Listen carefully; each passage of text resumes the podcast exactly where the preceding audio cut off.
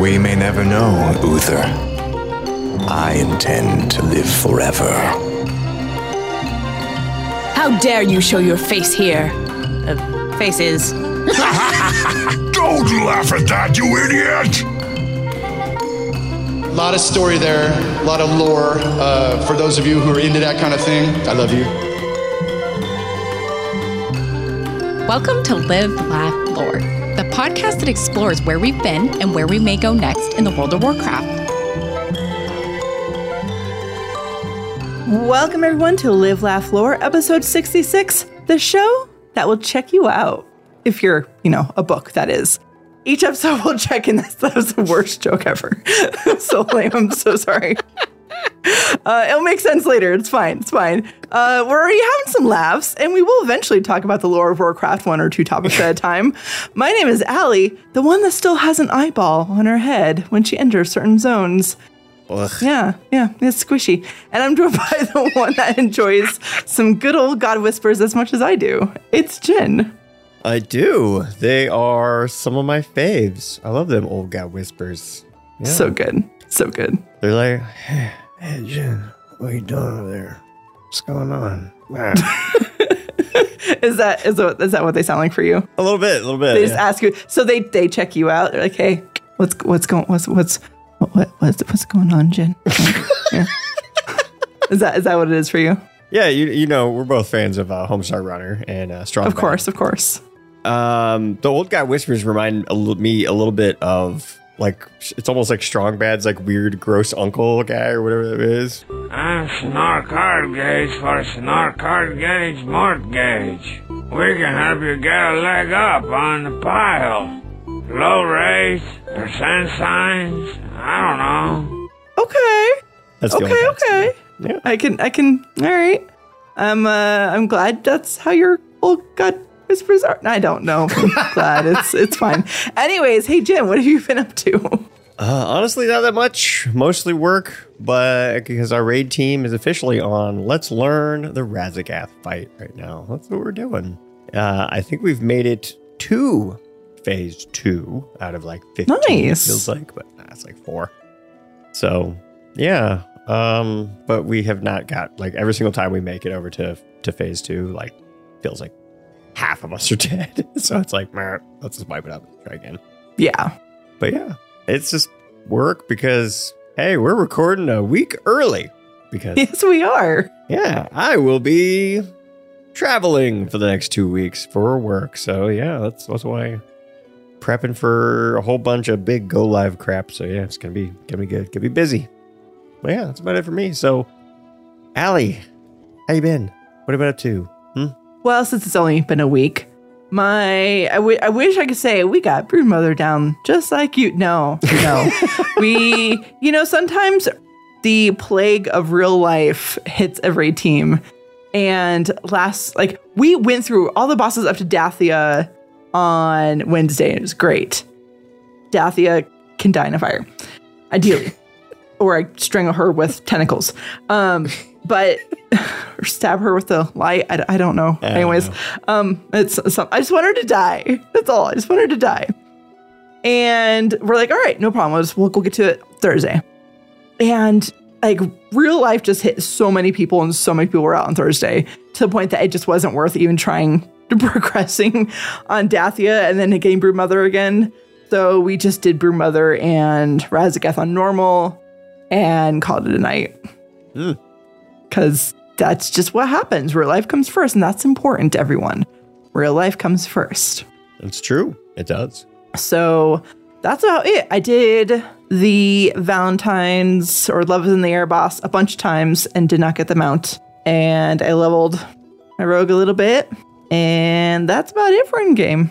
Nice. Nice. Nothing nothing too exciting. Yeah, same. But that's what happens when you're used to having two weeks to figure out what you did, and now you only have a That's week. true. Yeah. So it's like, oh, gee, that didn't do much. Didn't do much. But anyway, we jump into this. Nothing beats a brew shared between friends. Can we jump into it though? Can't can we? Can we? Of course we can. You can absolutely jump into this. Hey Gin, what are we drinking this week?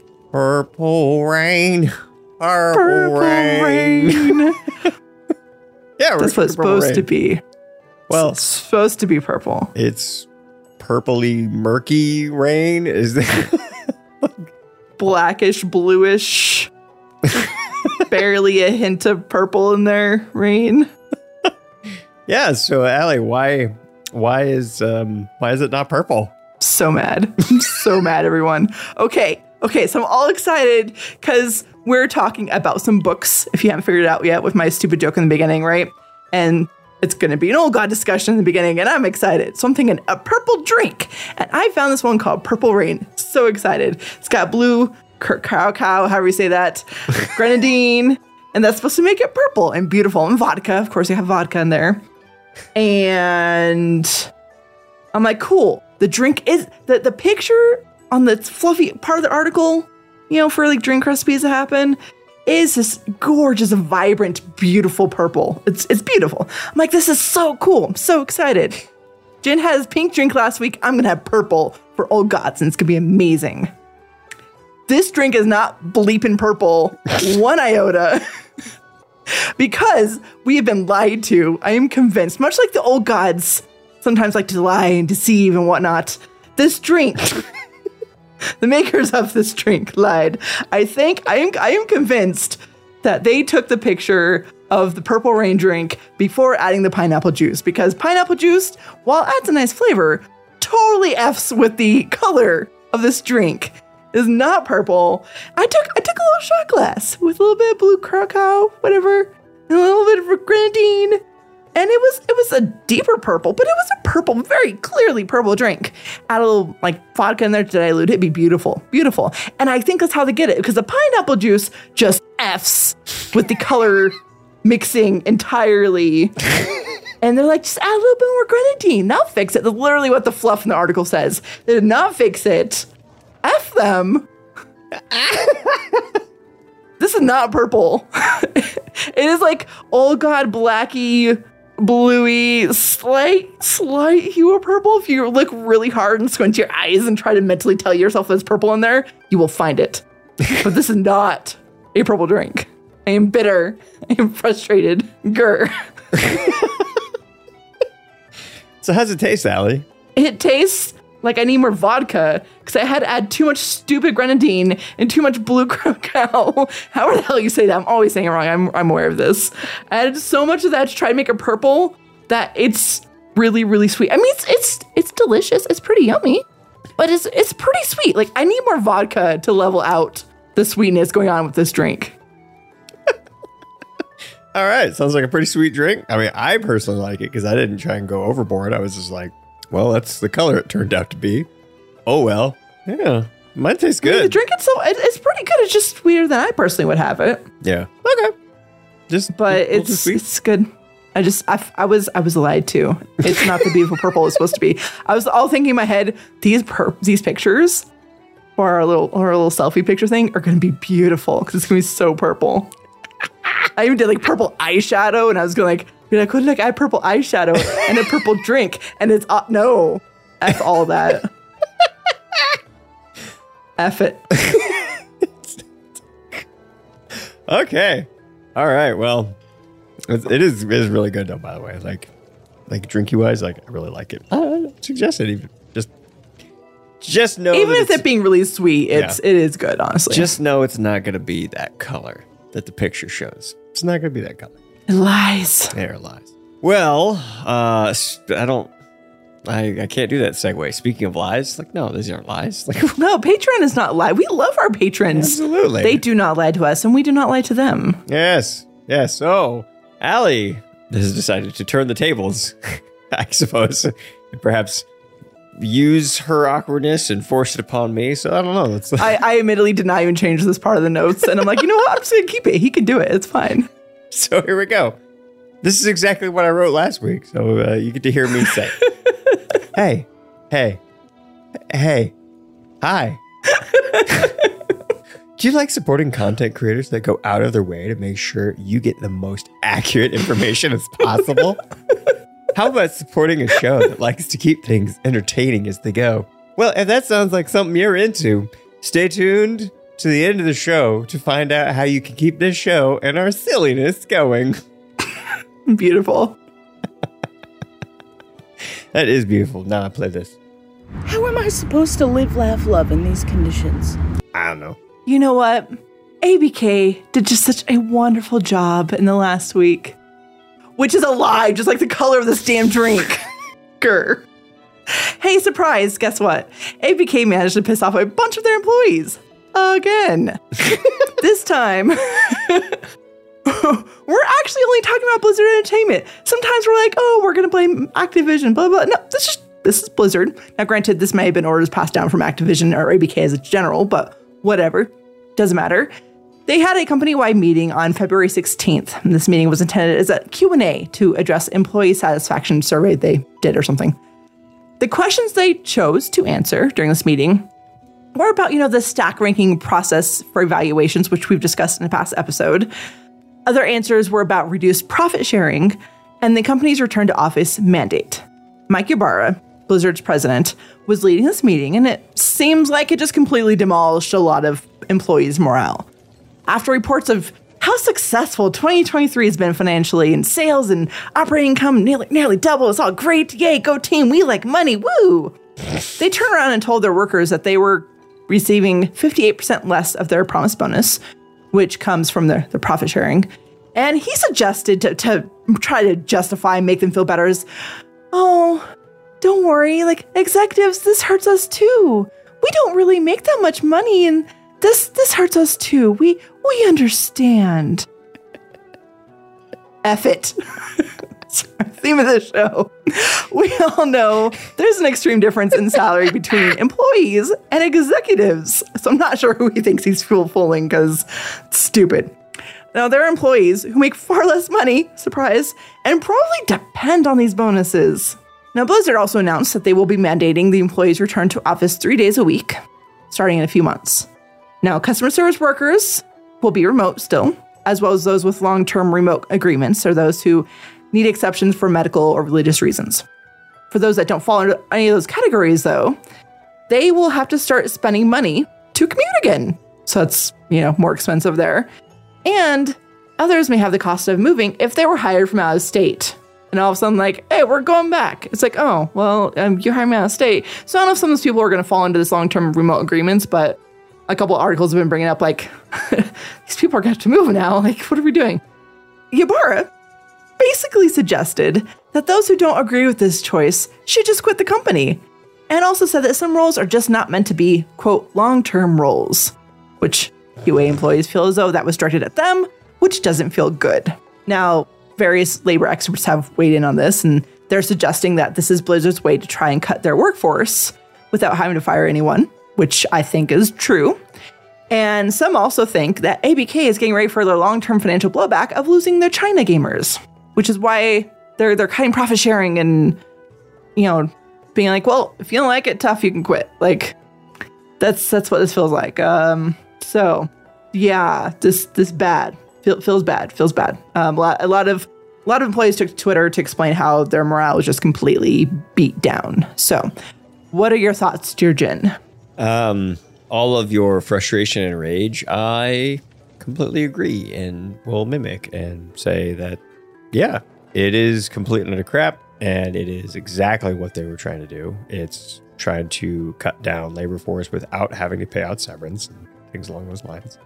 Yeah. So, yeah, as funny as your uh, frustration can be to to witness, uh, it is it is not actually uh, a funny matter. It's actually No, it's really not.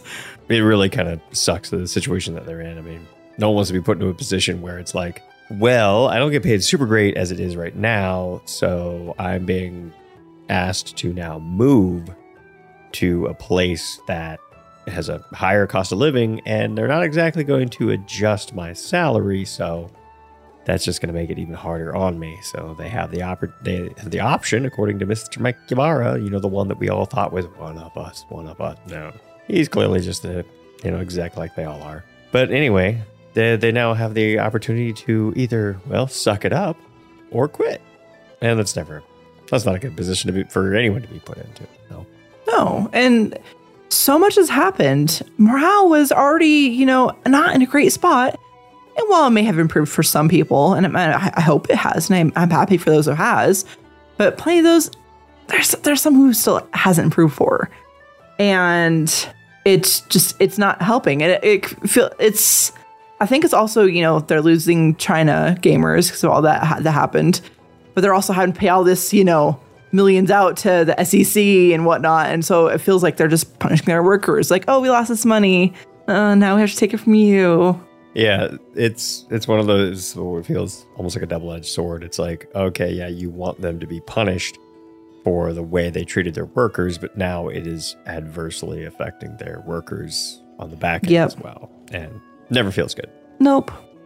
Let's talk about things that do feel good, I think, is what we should do at this point. Yeah, look, yeah let's, let's, let's go ahead and do that. What you talking about? What you talking about? What you talking about? What you what you what you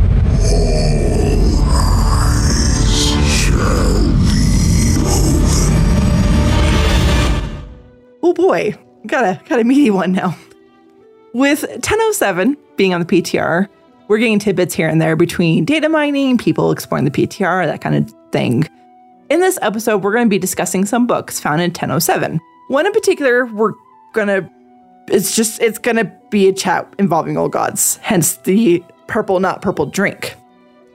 Now, there there's other books. We might get to them. Well, it just depends on how this discussion goes. If not, maybe in a future episode. And if you're not the type to want to hear about these items and speculation before you actually see in game, then you might want to come back to this episode in the future. You have been warned, and here's your official live, laugh, lore spoiler warning. I don't, I don't know why you got to do it in, in front of the kid with the effing. All you got to do is say earmuffs to him. Earmuffs. Earmuffs. All right. I'm just cracking him up tonight. It's great. Uh, so 1007, for those who don't know, is going to be taking us back to Forbidden Reach. That's the area that the Dracthyr were hiding away in, all of that.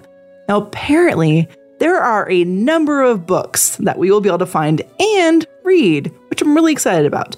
There's nine books that we know of, and when you collect them all, you get the achievement Librarian of the Reach. It's pretty cool. It's pretty cool. Now, we have text for some of them, we have flavor text for just one of them. But we're going to start with the main book, the main topic of discussion here. And if we have time, we'll get to the others, like I said. Now, the main book is The Old Gods and the Ordering of Azeroth, the book that was originally added to the game back in vanilla, way before Chronicles ever came out. It was Blizzard's way to share the lore of the universe within the game, which is great. It was found in Old Scholomance, Ironforge, Blackrock Depths, Darnassus, Undercity, you know, those kind of classic places. It was even part of the well read achievement back when achievements were added. Now, it was added back in the game again during Legion as a book you could actually put in your inventory, but it only lasted a short while before just disappearing. Now, as it turns out, in 1007, there's a new copy of the book coming out. This one has not actually been data mined, but there are some players who found it and shared it, and it's on Wowhead and all that jazz. What makes this book unique is that it is the original book that's been already in the game a couple different times, but this one has annotations on each page. And there's a running theory that these annotations came from Neltharion, but we don't know for sure. Others wonder if it came from Xal'atath. But don't worry, we're going to read the entire book for you. I'm going to read the regular part, Gin's going to read the annotations, and then we'll discuss it afterwards. Perfect. Okay, are you ready for annotation reading? Uh, yes. And I will even say that a note has been scribbled on the page. Oh my. okay, it's great. It's great. Okay. The book starts off saying, unaware of Sargeras' mission to undo their countless works, the Titans continued to move from world to world, shaping and ordering each planet as they saw fit. Along their journey, they happened upon a small world with its inhabitants would later name Azeroth. A note has been scribbled on the page. Pathetic. What sort of saviors of the universe fail to notice that their efforts were being undermined by one of their own? As the Titans made their way across the primordial landscape, they encountered a number of hostile elemental beings. These elementals, who worshipped a race of unfathomably evil beings known only as the Old Gods, vowed to drive the Titans back and keep their world inviolate from the invader's metallic touch. A note has been scribbled on the page. Evil, according to whom? Yes, with the M. It was these titans who maligned the glory of the Black Empire. The Pantheon, disturbed by the old gods' perchant for evil, waged war upon the elementals and their dark masters. The old god armies were led by the most powerful elemental lieutenants Ragnaros the Fire Lord, Therazane the Stone Mother, Al'Akir the Wind Lord, Neptulon the Tide Hunter. A note has been scribbled on the page. they looked upon the most impressive empire in existence and hated they hadn't made it themselves. In a fit of jealousy, they tore it asunder. Their chaotic forces raged across the face of the world and clashed with the colossal titans. Though the elementals were powerful beyond mortal comprehension, their combined forces could not stop the mighty titans. One by one, the elemental lords fell, and their forces dispersed. A note has been scribbled on the page. The Titans do love to make themselves seem grandiose. History is always written by the victor. The Pantheon shattered the old god citadels and chained the five evil gods far beneath the surface of the world. Without the old gods' power to keep their raging spirits bound to the physical world, the elementals were banished to an abyssal plane where they would contend with one another for all eternity. With the elementals' departure, nature calmed and the world settled into a peaceful harmony. The Titans saw that the threat was contained and set to work. A note has been scribbled on the page. Fools! The power of the elements was not so easily contained, nor could they bind the influence of the old gods. The peace the Titans offered came only through oppression. The Titans empowered a number of races to help them fashion the world, to help them carve out the fathomless caverns beneath the earth. The Titans created the dwarf like earthen from magical living stone to help them dredge out the seas and lift the land from the sea floor. The Titans created the immense but gentle sea giants. For many ages, the Titans moved and shaped the earth until at last there remained one perfect continent. A note has been scribbled on the page. The author of this tome is either a liar or a fool.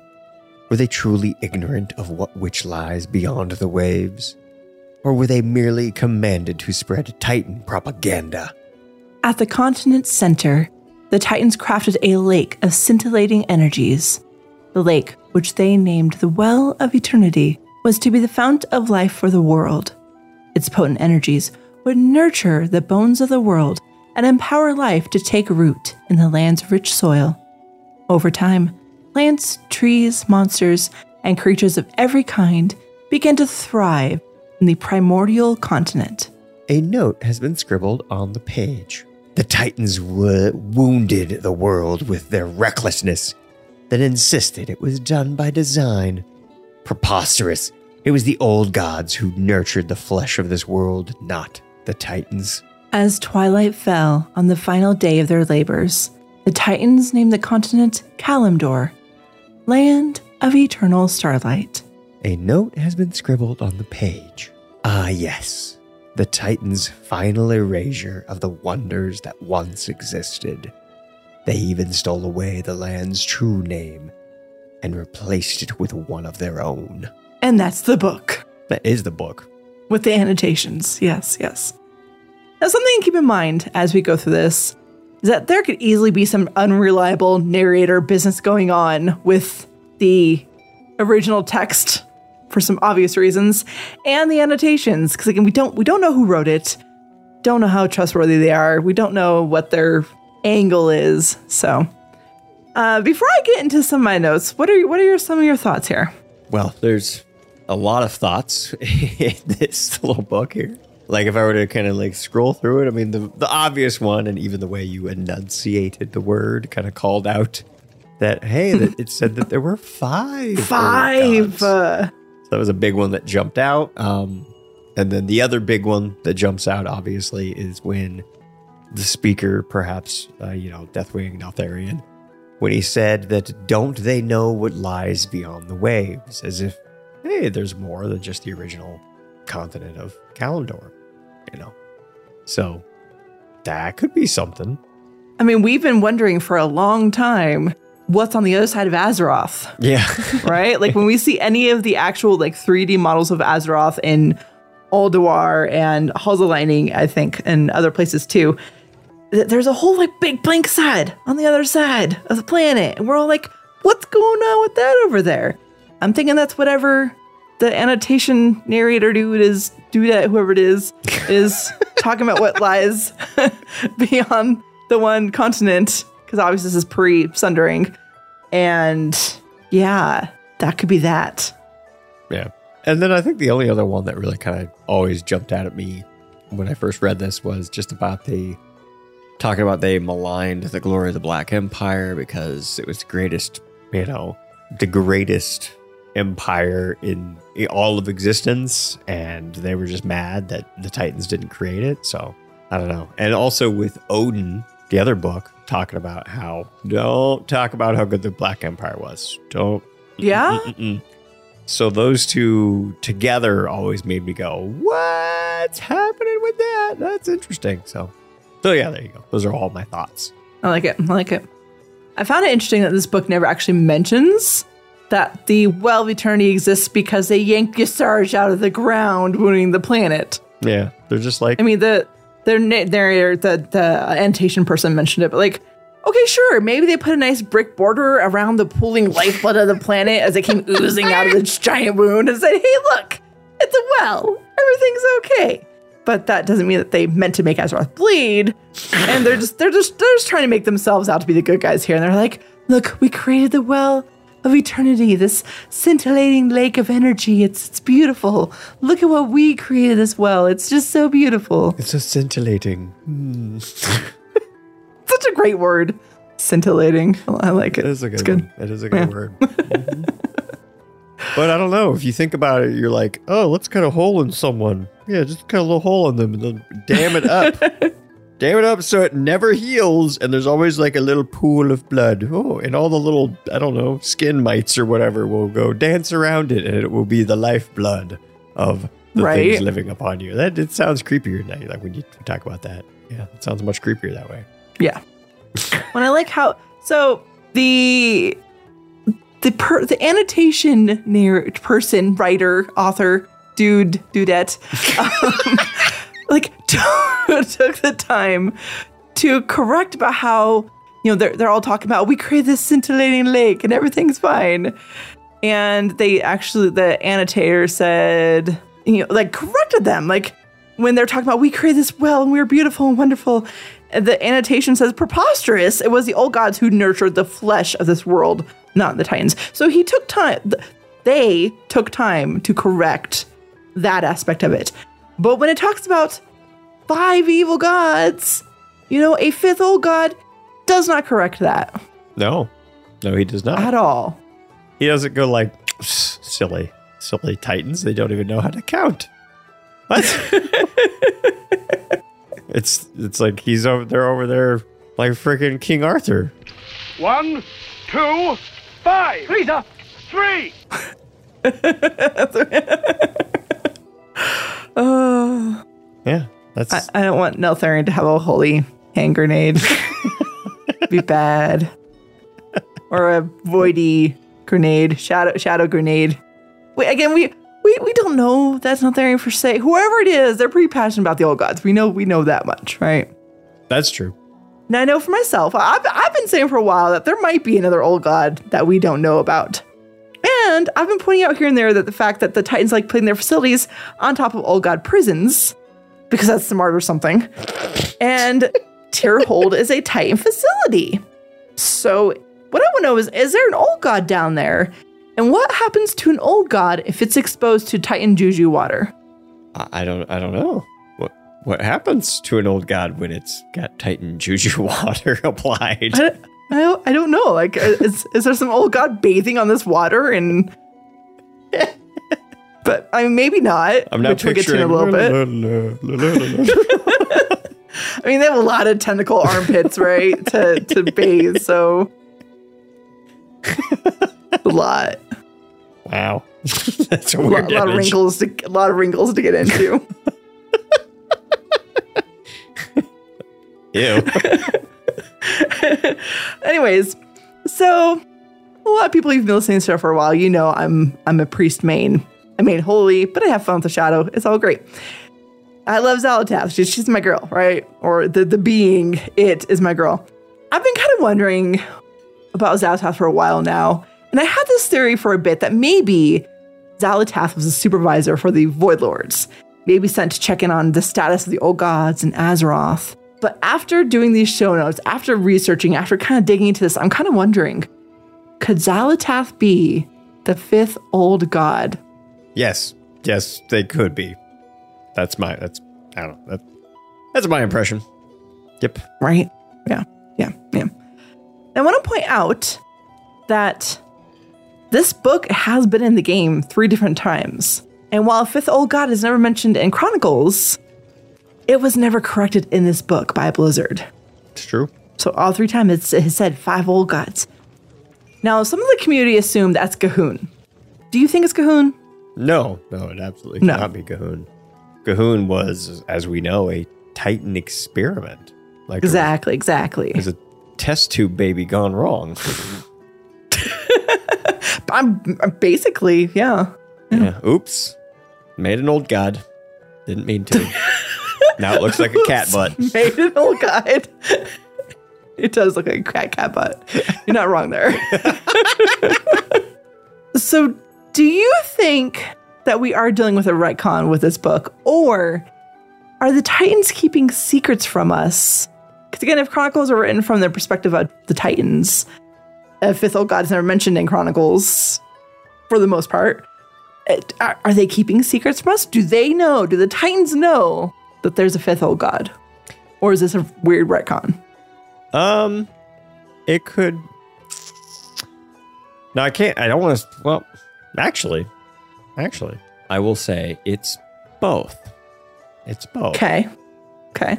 Okay, so it, the Titans are keeping secrets from us, right? They they absolutely are. They're keeping secrets from us because let's let's think about it this way. If the Titans showed up on Azeroth and they're like, there are five old gods. There are five old gods. They're like, let's go after Y'Shaarj first. Ah, charge. This isn't working so well. This isn't working so well. Turn around, turn around. And then, you know, Aman'Thul plucks out Y'Shaarj and they're like, oops, that that one was really in there. Let's not do that again. Okay. And then they start going, you know, down the wood line. They go after, say, C'Thun next, and then Yogg Saron, or I don't know, probably N'Zoth actually somewhere before Yogg Saron. I feel like they stopped at Yogg Saron because that's what that's where like, okay, we'll stop here and make our base. Right. So That's entirely possible. Yeah. yeah, so that was probably the last one. But what probably happened is they're like, all right, now let's go get that fifth one. Yeah, let's go get them. And they're like, where'd they go? Uh, let's talk about this never. Right. So at one point, they probably talked about five evil gods, right? Five gods. But then, you know, when they put out their big manuscript of Chronicle written from Titan perspective, they're like, let's not, let's not mention that. let's let's not fill it. So they're, they're keeping secrets. And then, in many ways, I would say this is one of those retcons to the true definition of retcon, know, retroactive continuity, right? It's not that they're changing the story. Right. They're just saying, oh, no, no, it's detail. We're adding detail in the past to explain what is going on right now, but we just we just didn't add it in there. That's why it's retroactive, right? So there you go. So so I think it, it could very easily be be both. But I don't know. It's it's also a little weird because the five old god bit was in the game the whole time. Yeah. You know what I mean? It was in. The, it's been in the game longer than Chronicles been out. So By know. a lot. I don't know. Yeah. So I don't know. What do you what do you think it is, Alan? What, what are you thinking? Well, let's talk about it. All right, let's do it. So, and Gin, you you might want to grab this. I mean, I have the picture on our notes for you, but you might want to look at it more closely. So you might want to grab Chronicles Volume Three. Chronicle Volume Three. Yeah, I can do that. But the picture's right there. You can zoom into it too, whatever works for you. And if you're in our Discord, when this episode comes out, I'll put it in our Discord. But when you very first open Chronicles Volume 3, very, very first, you just you open up the the, the cover, right? And you see an artistic picture of a tower or something with a border around it, possibly a Twilight's Hammer artistic depiction. And if you look closely in the lower right hand corner, you can see N'Zoth. In the lower left hand, you can see Yogg Saron. And the upper left side, uh, upper ish, you see Y'Shaarj. On the right side of like the tower part in the middle, you can see C'Thun. But there seems to be a squiddy old god thing in the upper upper right hand corner. Upper upper right hand corner there. That's obviously supposed to be something. I say it's a secret fifth old god. It's a secret old god. A secret? A secret. Keep it secret. Keep it safe. No, kill it. Oh, okay. All right, Gandalf. So- this is a little different story. Now, this was pointed I when I was looking researching this, this part of this page was pointed out by someone named Mortis on the Warcraft forums back in 2019. Also, in this art, if you look near where all the old gods are, there's something associated with each of them. N'Zoth has some waves by him. If you look in the lower right hand corner, you see the waves, right? Oh yeah, that's it. And then Yogg has some ice shard saronite looking things around him, in lower Uh-huh. lower left there. Yeah, yeah, following along. Encourage is near C'Thun there on the right. Oh yeah, yeah, it's all over. On the right of the tower there. You can see it's actually really cool if you look closely. Um Y'Shaarj, I, I'm guessing it's some kind of route. I think like going up from Y'Shaarj because it was so embedded in the planet. Mm. Yeah, That's what I'm kind of thinking. I can see that. Now, near the fifth old god in the rep- upper right hand corner, there are skulls coming out on the left side, and then there's also some like leaves and stuff. So we got lots of skulls, but some leaves. There's a couple leaves near some other ones too, some kind of focusing more on the skulls, but all of them have something associated with them near them on this art. So, what is the skulls by the fifth old god, the secret fifth old god? Uh, well, the funny thing is that obviously you first think of Yogg calling himself or themselves the old god of death, Right. but they're the old god of icy shards, according to this picture. I mean, if you look though, I mean, that clearly looks like Yogg. Yeah, yeah, and absolutely, that is definitely Yogg. It's just that what's surrounding Yogg is icy shards, whereas this fifth, possibly Xal'atath old god, is surrounded by skulls and Right. And they may, might not be icy shards. I mean, they kind of look like icy shards, also look like saronite. Yeah, sure. Because it's Yogg's blood. So, yeah. As Yogg does. You know, it's fine. Yogg had a lot of blood. There Yeah. was so much saronite. a. He's a big time blood donor.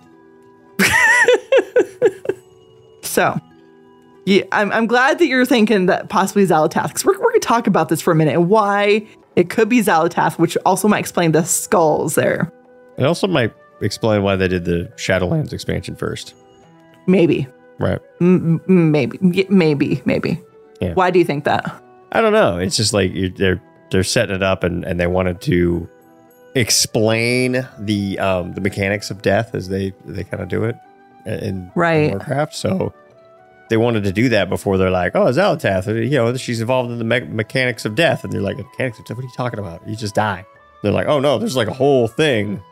So, you know, by setting that, well, not really setting up, but at least explaining, you know, that it may it may tie in to what some story that they may be doing along the lines. That, that's kind Right. of my. That's, that's where I first thought was like, oh, okay, I can see why they wanted to have a little Shadowlands. I mean, who knows? Maybe they'll have the Primus show up. You never know. There's all those conspiracy theories about the Primus and Right. skulls it's true. kind his and motif. That's very true. And now they do have the Shadowlands that they can use as content going forward down the road when they announce whoever the secret fifth old god is. Yeah, we've already gone back to see the Winter Queen. Yeah, we can easily go back to Shadowlands to see this, that, and the other. Who knows? Now, I want to I want to talk about Xal'atath for a minute, for those who don't know. So, there's a book inside the Priest Order Hall. I, I personally went there while I was working on these show notes to read it, to look at it, and it explains the origins of the priestly artifact weapons. For Xal'atath, it says Zalatrath, Z- Xal'atath, I can say her name really. Xal'atath is truly ancient, dating back to the time of the old god's Black Empire. Theories abound as to the nature of its creation. The more outlandish claim is that the blade is the remains of a forgotten old god who was consumed by its kin. We may face some of my brethren in this conflict, a prospect that delights me. Their power will be mine. They will pay for what was done to me long ago. Xal'atath, what are you doing? What are you doing to me? So that's the thing, right? So something when back when I heard that back in the day, I was wondering what happened to Xal'atath. What who is her kin? What or their kin? I should say, like what happened to them? Could it be that Y'Shaarj, C'Thun, Yogg, and N'Zoth basically destroyed her a bit, and that's why she's not the normal old god that we've seen because she was, you know, killed and then like shoved her essence or whatever into that blade or imprisoned it somehow themselves. I mean, that's why there's all those skulls right there because it's the dead old god. yeah, or like the, at least a whole whole bunch of pieces of it is dead. Yeah, or something like that. Exactly. Because we've, I mean, we've seen from Y'Shaarj that even when they ripped out Y'Shaarj from the planet, you know, the pieces of Y'Shaarj just dripped back to Azeroth, including its heart, and caused all sorts of chaos. So it could be, you know, a situation like that. And if that's the case, then we've freed an old god and now it's walking around, Go us. traveling and stuff. You're right. We're the good guys, everyone. Did you know that? And you still have the eyeball on your head. That's when you got I it. I sure do. She's the good guy, everyone. But another thing I want to point out too is that Xal'atath, if if they if they did destroy her and consume her powers and whatever, I think she's taking her revenge out on others because she actually talks multiple times about feeding on old god and titan minions and probably likes the one to consume instead of being consumed. Yes, we are eager to feast on the fallen Titan's minions. But first, Zakaj. A servant of the old gods. Let us consume it. Delicious. She says delicious when you kill things. It's fantastic. To this day, she still does. It's very satisfying. That's creepy. Delicious. Delicious. That was really yummy. Makes me happy every time she says that. So I also want to point out then, and if you sit and listen to her voice lines, which I've listened to so many to find these clips, so many, she says things like us, we, and our so many times when referring to the actions of the known old gods. It is ironic that the weakest of us may be the ultimate victor. C'Thun, Yogg-Saron, Y'Shaarj, and. Well, only one would remain to consume the world that was always meant to be. Apparently, talking about N'Zoth there. Goodness. There's a couple times when she called N'Zoth the weakest of them. Mm-hmm. Yeah. And like, and which which means that if Xal'atath is an old god, that would put Xal'atath as being more powerful than N'Zoth Yes. originally. Who knows anymore? Right. Like seriously, what, what are you making me listen to? Like, come on now. This is this is, this is wackadoo. This is what I listened to for all of Legion, and then chose to listen to in the future as I, you know, transmog into Xal'atath as much as my weapons let me. right now I have a staff. I miss Xal'atath when I have a staff, but when I have a one-handed something, you can bet it's always going to be Xal'atath. Yeah. And it definitely felt like we had hints of what Xal'atath really was, especially the blade of mm-hmm. Zalatath that was used, right? When Wrathion attempted to use it against N'Zoth, right? I mean, it's because the community even then was thinking like, oh, well, that's what Wrathion's going to. do. That's the whole point. That's what Ra- that's why Wrathion wants the blade. That's what he's trying to do. He's trying to do the same thing that happened to Xal'atath. So Exactly. Yeah. yeah. So yeah, this is just one more hint. Xal'atath is number five. It was just a couple weeks ago that I was thinking Xal'atath is just a spy for the Void Lords. And she's checking in on the other old gods in Azeroth. But now, like the more I look into this more, I'm I'm convinced that Xal'atath was once the fifth old god. Yeah, I can I when I first read this book and it was brought up, I I definitely think it's it's Xal'atath, right? There's nothing else that would make sense because they've even said that the influence of the old gods. Uh, it was it was uh, you know our friend Stevie D. Stevie D said in an interview that the influence of the old gods are pretty much not that it's gone, but it's severely pretty much diminished to the point that it's you wouldn't even notice it. And that makes sense because Xal'atath left through a portal. Right? So Yep. she's gone too. We don't know where she is and we don't know what she's doing, but she's definitely not doing influencing on Azeroth right now. So that's why she can still be out there and it's a possible threat while not currently influencing Azeroth. It's very true. It's very true. She's also very fond of her void elf form. There's a couple of different voice lines where she's like, "I I am basically along the lines is like, I am beautiful. Look at me. This is this will do. Yeah. I should pull those clips. I didn't, but I thought that was really funny. But yeah, that's so we we we may have potentially helped out an old god. Yeah, I'm pretty sure we did. Um, I don't think it was so much that Xal'atath tricked us out. It was kind of like Zoth tricked us. Is kind of what was going on. But it felt like Yeah. Because I mean that really that really then leads you to have you have to ask the question: Why did N'Zoth release Xal'atath? Right? What what was going on there? If she was trapped for a purpose and perhaps trapped by the other old gods, perhaps we don't we don't necessarily know because it was always talking about how the old gods are always going at war with each other. Right. So maybe that was something that they did to her. That's that's kind of the assumption is that there's a black blade of the a blade of the Black Empire. It wasn't like oh the Titans Ghostbuster trap. right? the Titans Ghostbuster trap. But at the same time, like we, we had to go through that whole quest line where she actually was teaching us how to, you know, collect the things for the ritual to to free her. Right.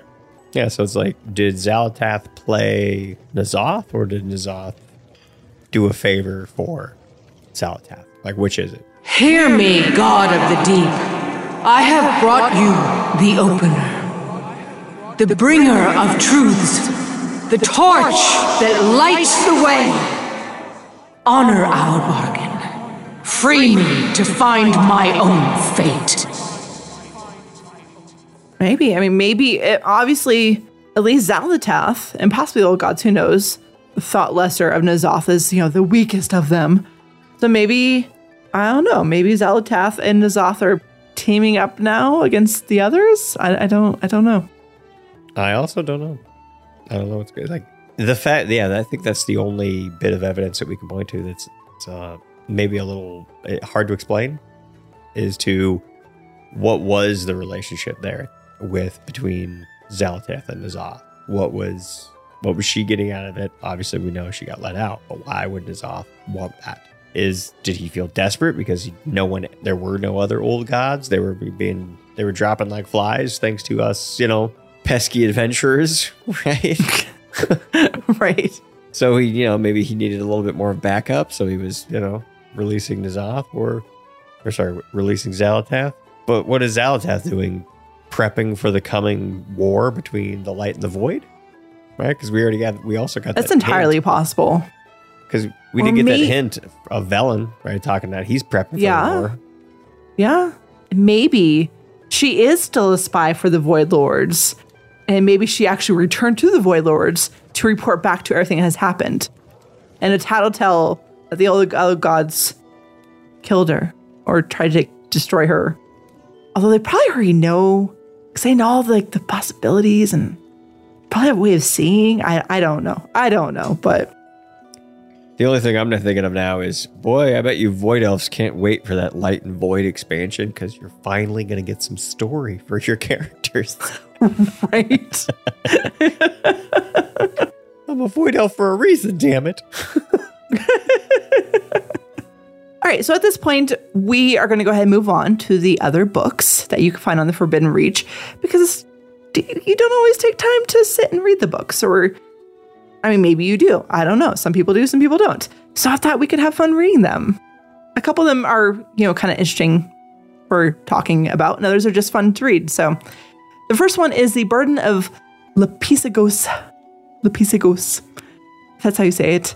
Uh, Lapisagos is the Spellsworn. It's that blue dragon that attacks you in the War Crush when you're going through the Dracthyr starting zone. The flavor text of this book says, A book scribed with shifting arcane runes, holding ancient magic. and says, Sisters and brothers, I know the duty placed upon us by the Spellweaver is a heavy burden, but you must believe that he could only entrust such a task to his most loyal disciples. Our charge is not merely to stand guard over prisoners. Such drudgery would befit an underling or a conjured servant. No. We are charged with keeping a secret, one that must remain locked away for the ages. These Dracthyr are a failed experiment rashly made by the Earth Warder. While his intentions were noble, Neltharion should have sought the aid of Malygos during their creation instead of waiting until their confinement proved necessary. Now that our aspect know of the Dracthyr's nature, I am certain he will find a way to control their baser instincts without relying upon a Titan artifact, as Neltharion did. And if not, well, it would be simpler. It would be a simple matter for us to collapse the creches and leave the island behind. Alex Alexstrasza and the other aspects need never know the truth of what was buried here. Until the Spellweaver gives further orders, we will stand vigil. We will ensure the stasis holds and the Dracthyr do not awaken. By wing or by talon, we will see our duty done. So I'm pretty sure this is written from the perspective of the blue dragonflight peoples. Oh yeah, certainly, for sure. I, I mean, for definitely. No and then it also tells us that the uh, item that Neltharion used was apparently a Titan artifact. Oh yeah, that was pretty obvious, at least. Yeah. Like you know. I thought so. Yeah. But there it is. It's confirmed. It's confirmed, and uh, apparently they saw the Dracthyr as a failed experiment. yeah.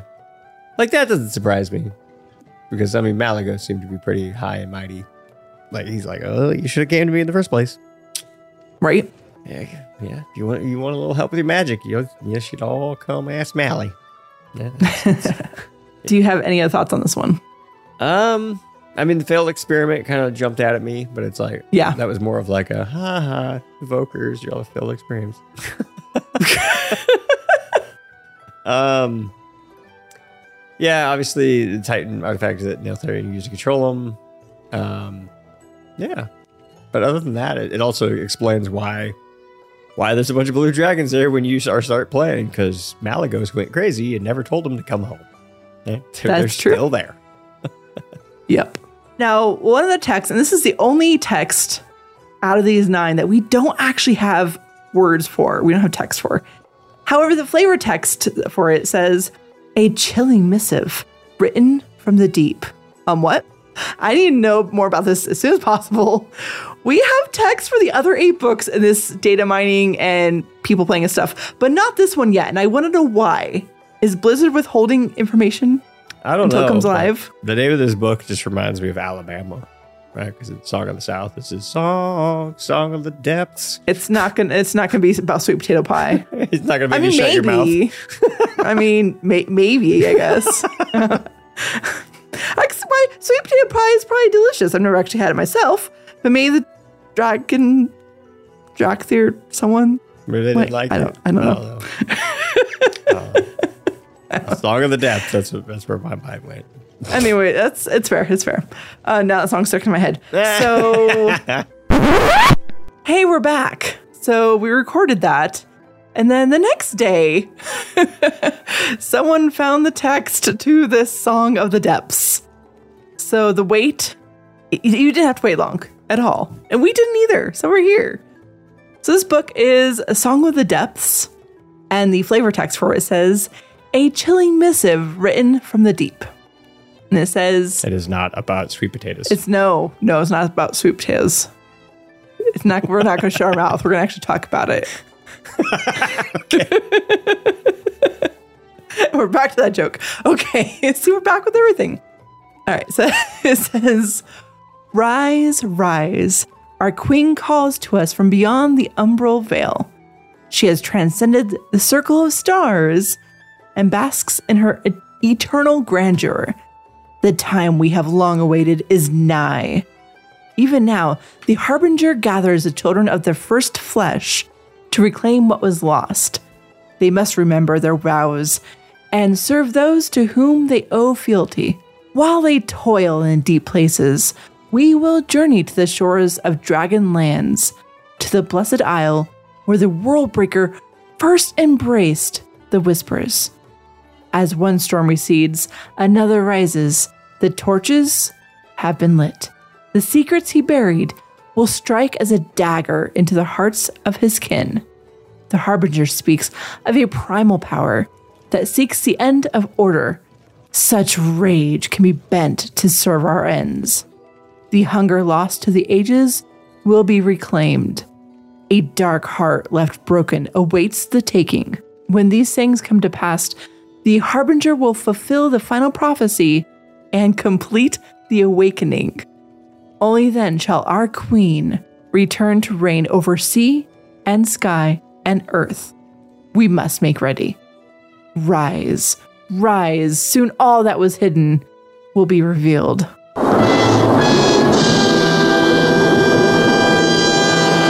Wow. Wow. Which is why we are all right. recording this and came back to this because it is definitely worthy of being discussed. Yeah. Okay. Goodness. Where do we even start with this? There's there's a lot. Beginning. Let's start at the beginning. It's Okay. pretty, pretty clear. Our queen, this is seems like it's from the perspective of potentially the Naga because it seems like our queen is Queen Azshara.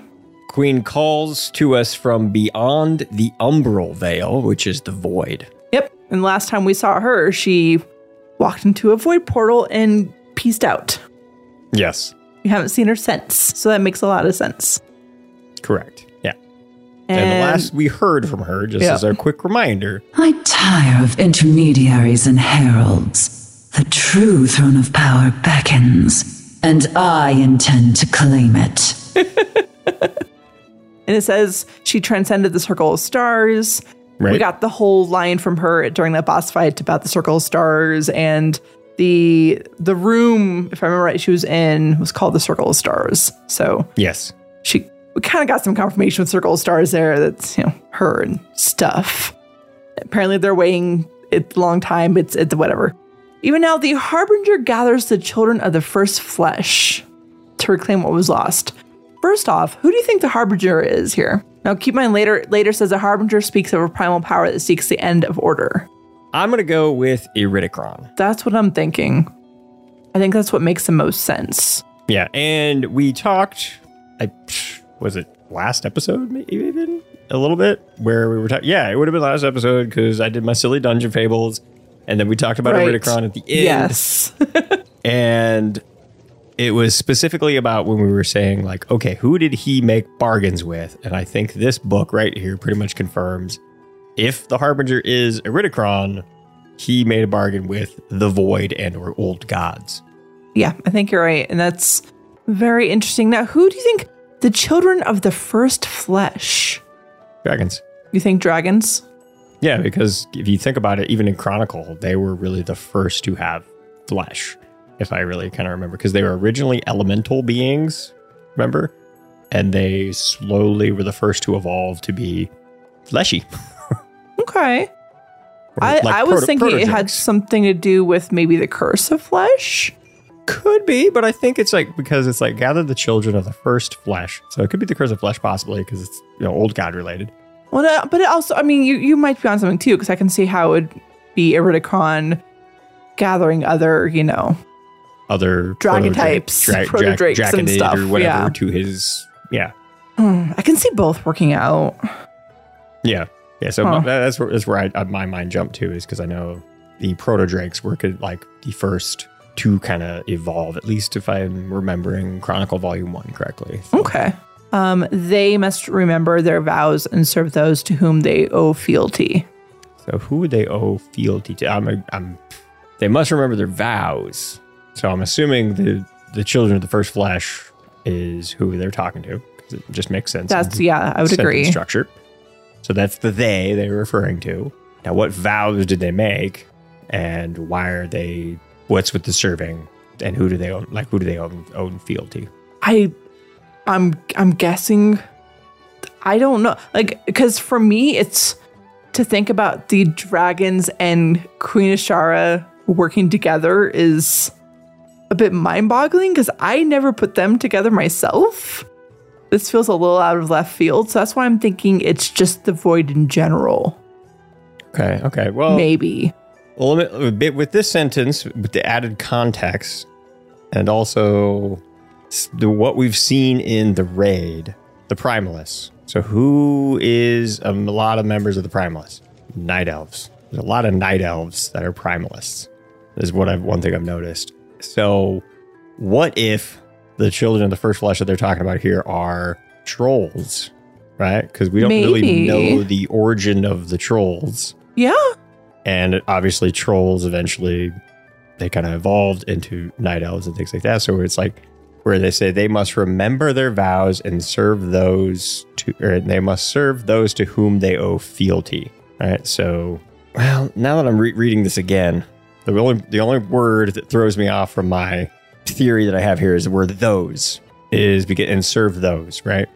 Now, if it were Queen Azshara that I was talking about with the night elves, it it wouldn't be the plural, right?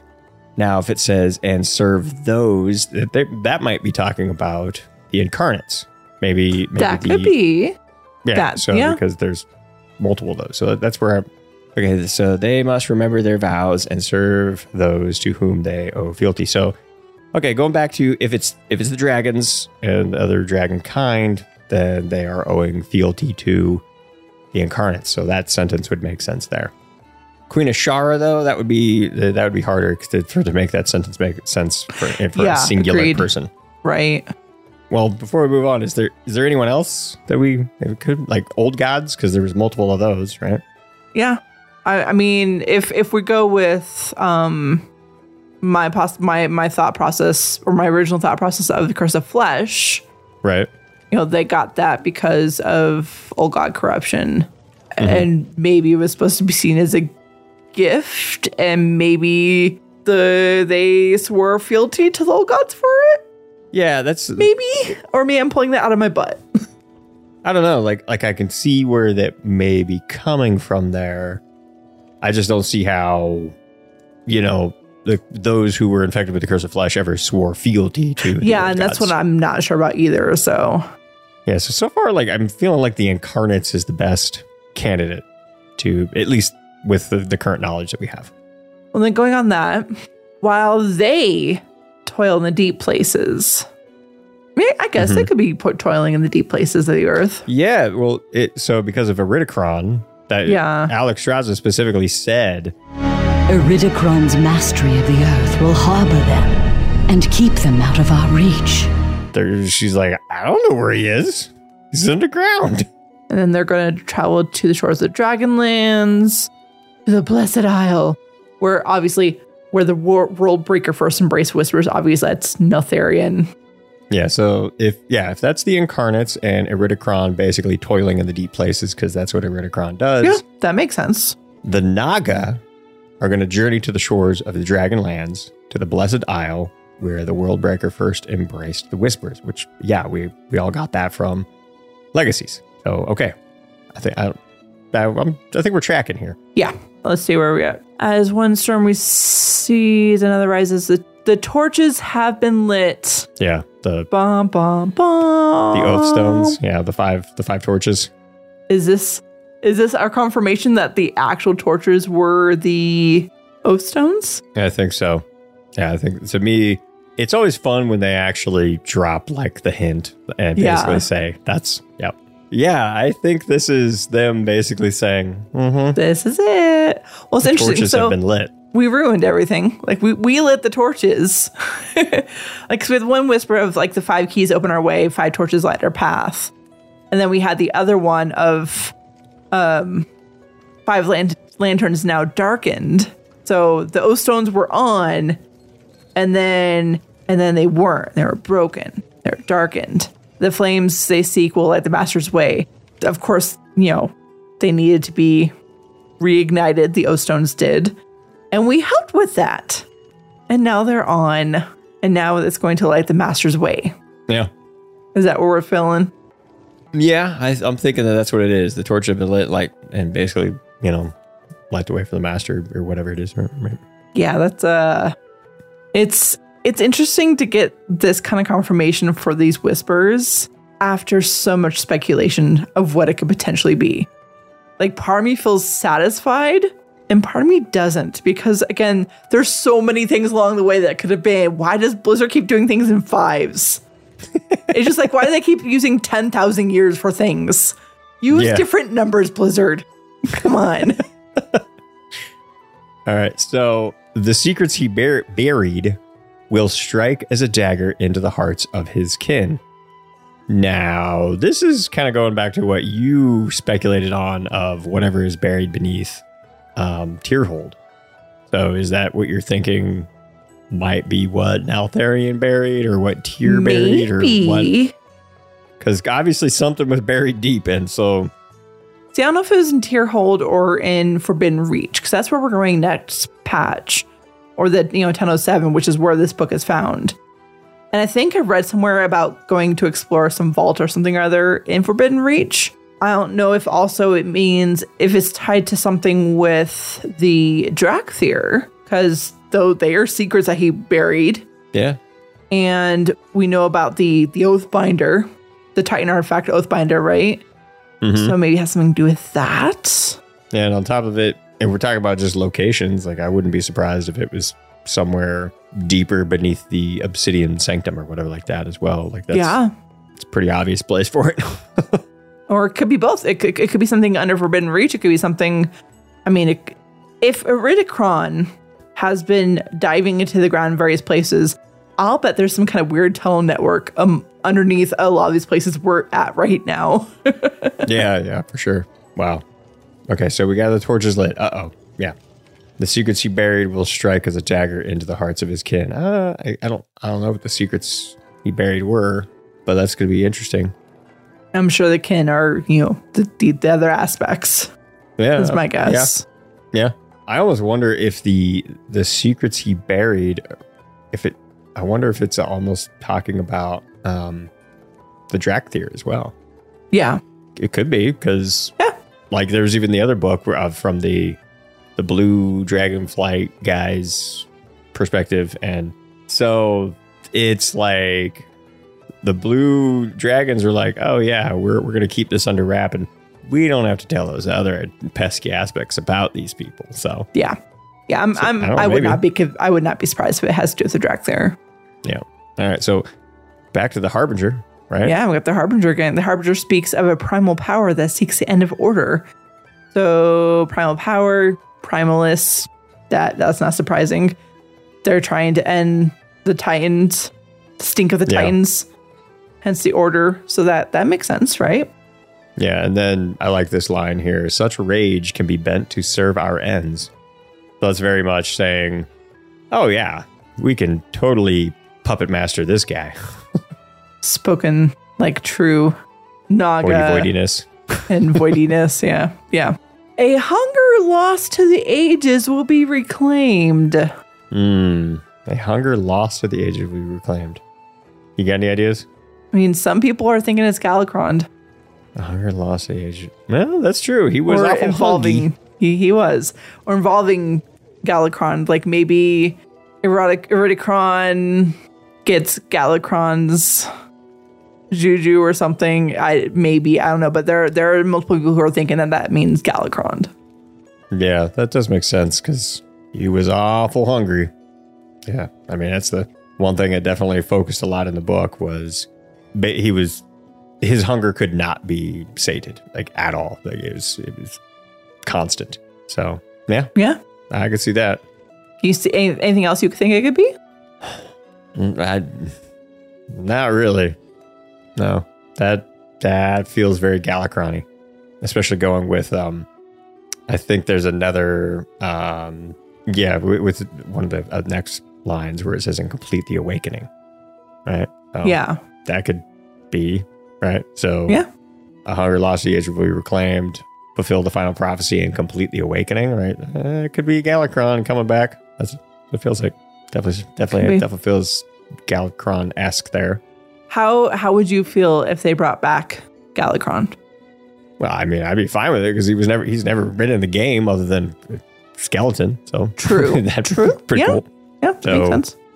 It's not like he's a like super interesting bad guy, but it would be interesting to, especially if they used him like this, right?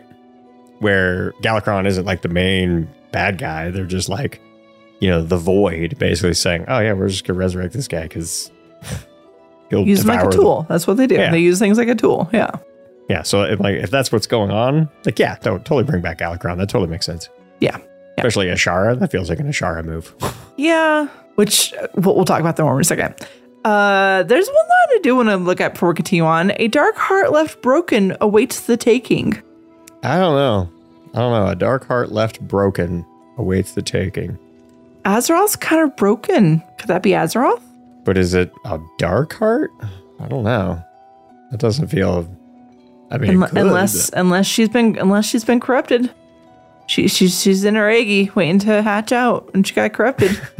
Maybe. who knows?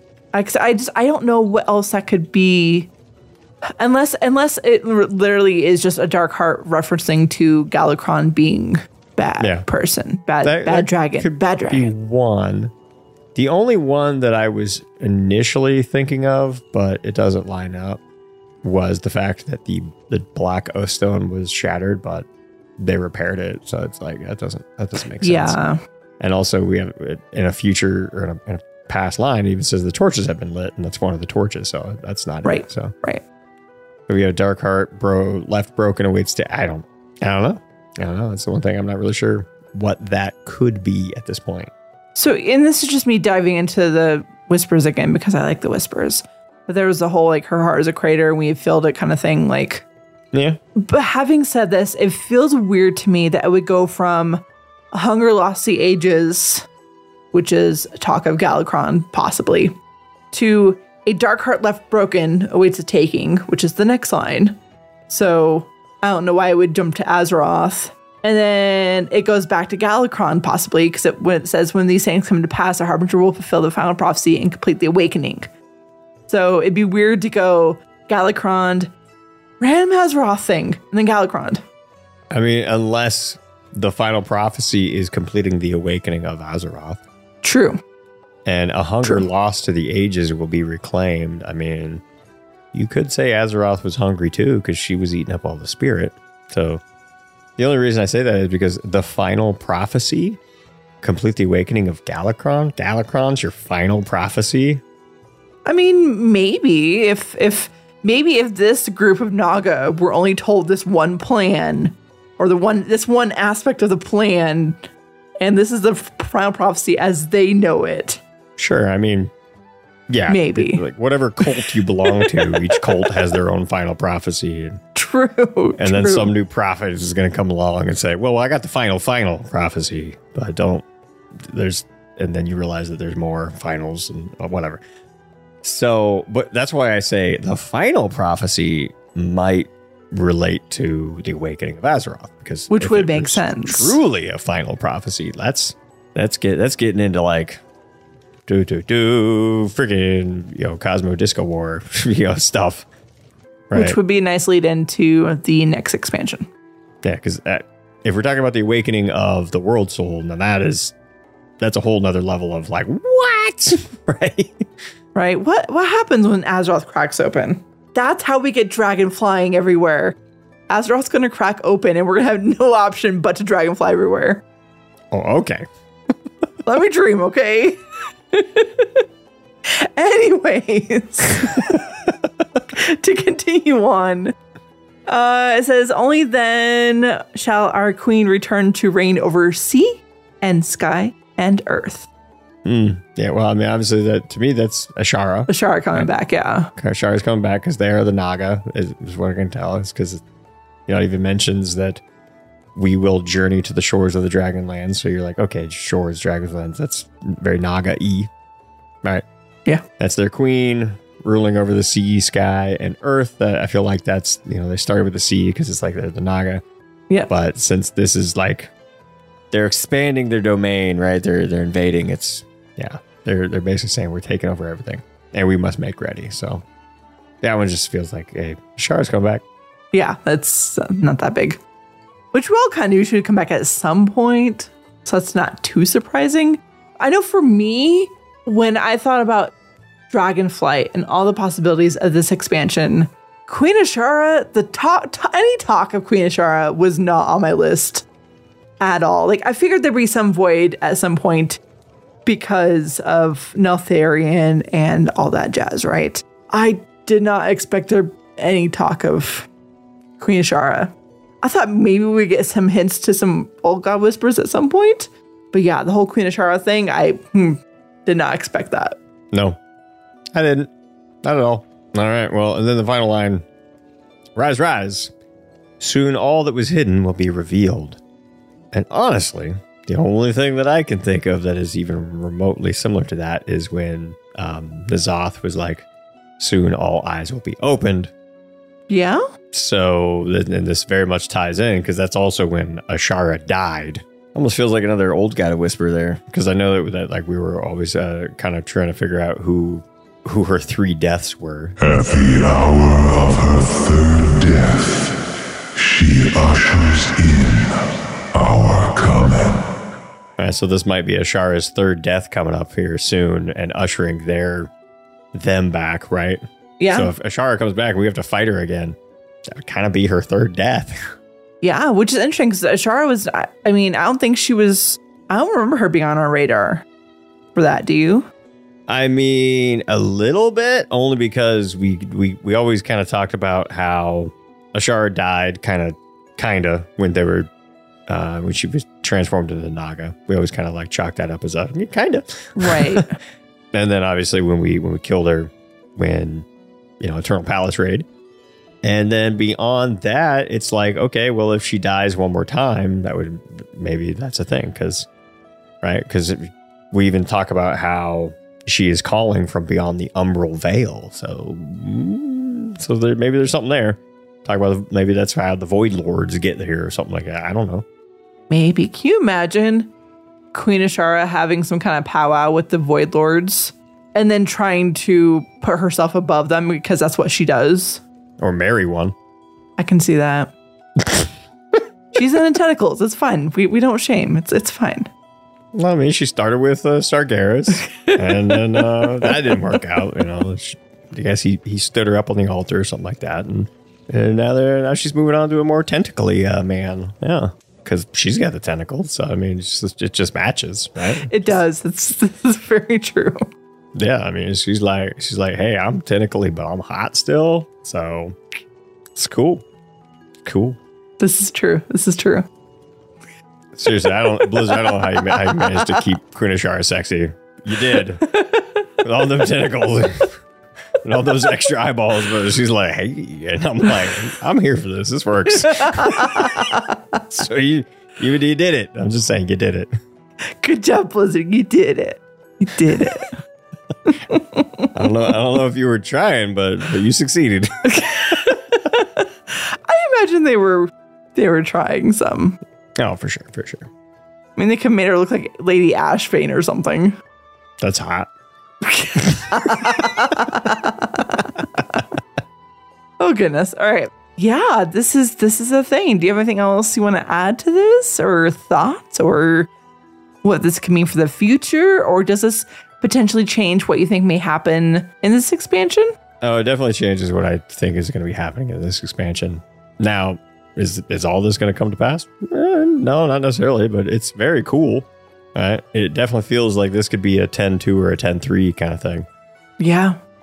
Right? If because this kind of lines up like, okay, Iridikron, oh, we deal with them in 10-1, but then all this crap happens in 10-2, right?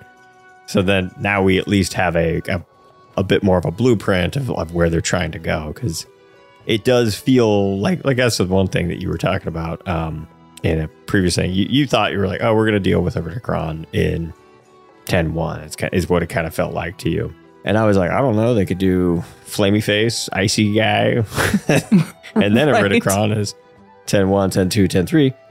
Which I'm glad that they're probably not going to do that because that would a bit that motif would get old, Right. Because it would be the same samey samey as the Vault of the Incarnates, kind of all the way through.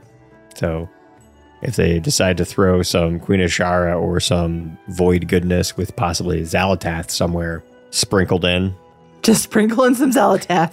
just throw, just throw give me some of the more Xal'atath. Bring back Il'gynoth for all I care. Let's, let's yes, do it. please. Please, yes. Okay, yes. I yes. I need more Ilgi whispers. Yeah, it certainly changes things. I'll put it that way. It certainly changes things. Does does. This is cool.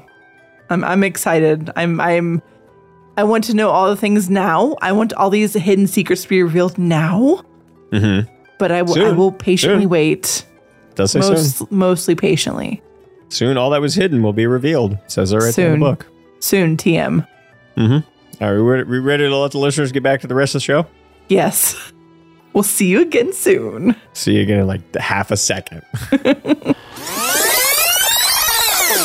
Uh, I'm going to drink this not purple drink, and you're going to read the next one for us. All right. Well, this one is the Lost Expedition Notes, and here is the flavor text. Notes taken by an enthusiastic explorer. Smells vaguely of cheese. Why? Why not? Cheese is delicious. These ancient stone tablets are endlessly fascinating. How fortunate that we found them here at the Reach. We have heard rumors of these sending stones before. A message scribed in one could be sent to another, even across great distances. Could they truly have been left by Neltharion himself? Were they instruments of his will? Were they used before or after he succumbed to the influence of the old gods? What secrets might they hold?